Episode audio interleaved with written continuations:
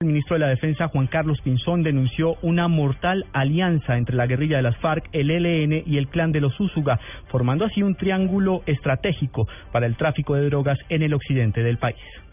Los señores del Frente 57, del Frente Quinto, del Frente 58, incluso del Frente 36 de las FARC, los señores del ELN, de las estructuras del nordeste antioqueño y del Bajo Cauca, están aliados con estructuras de lo que se conoce como clan Usuga. Resulta que en esa connivencia y en esas alianzas y en esa compra de negocios y en esos manejos de territorialidad, por aquí, por esta zona lurada, sacan en actividades integradas entre delincuentes toda esa droga. Droga que viene a financiar violencia, droga que viene a financiar terrorismo, droga que viene a financiar criminalidad e incluso es la base de otros negocios criminales.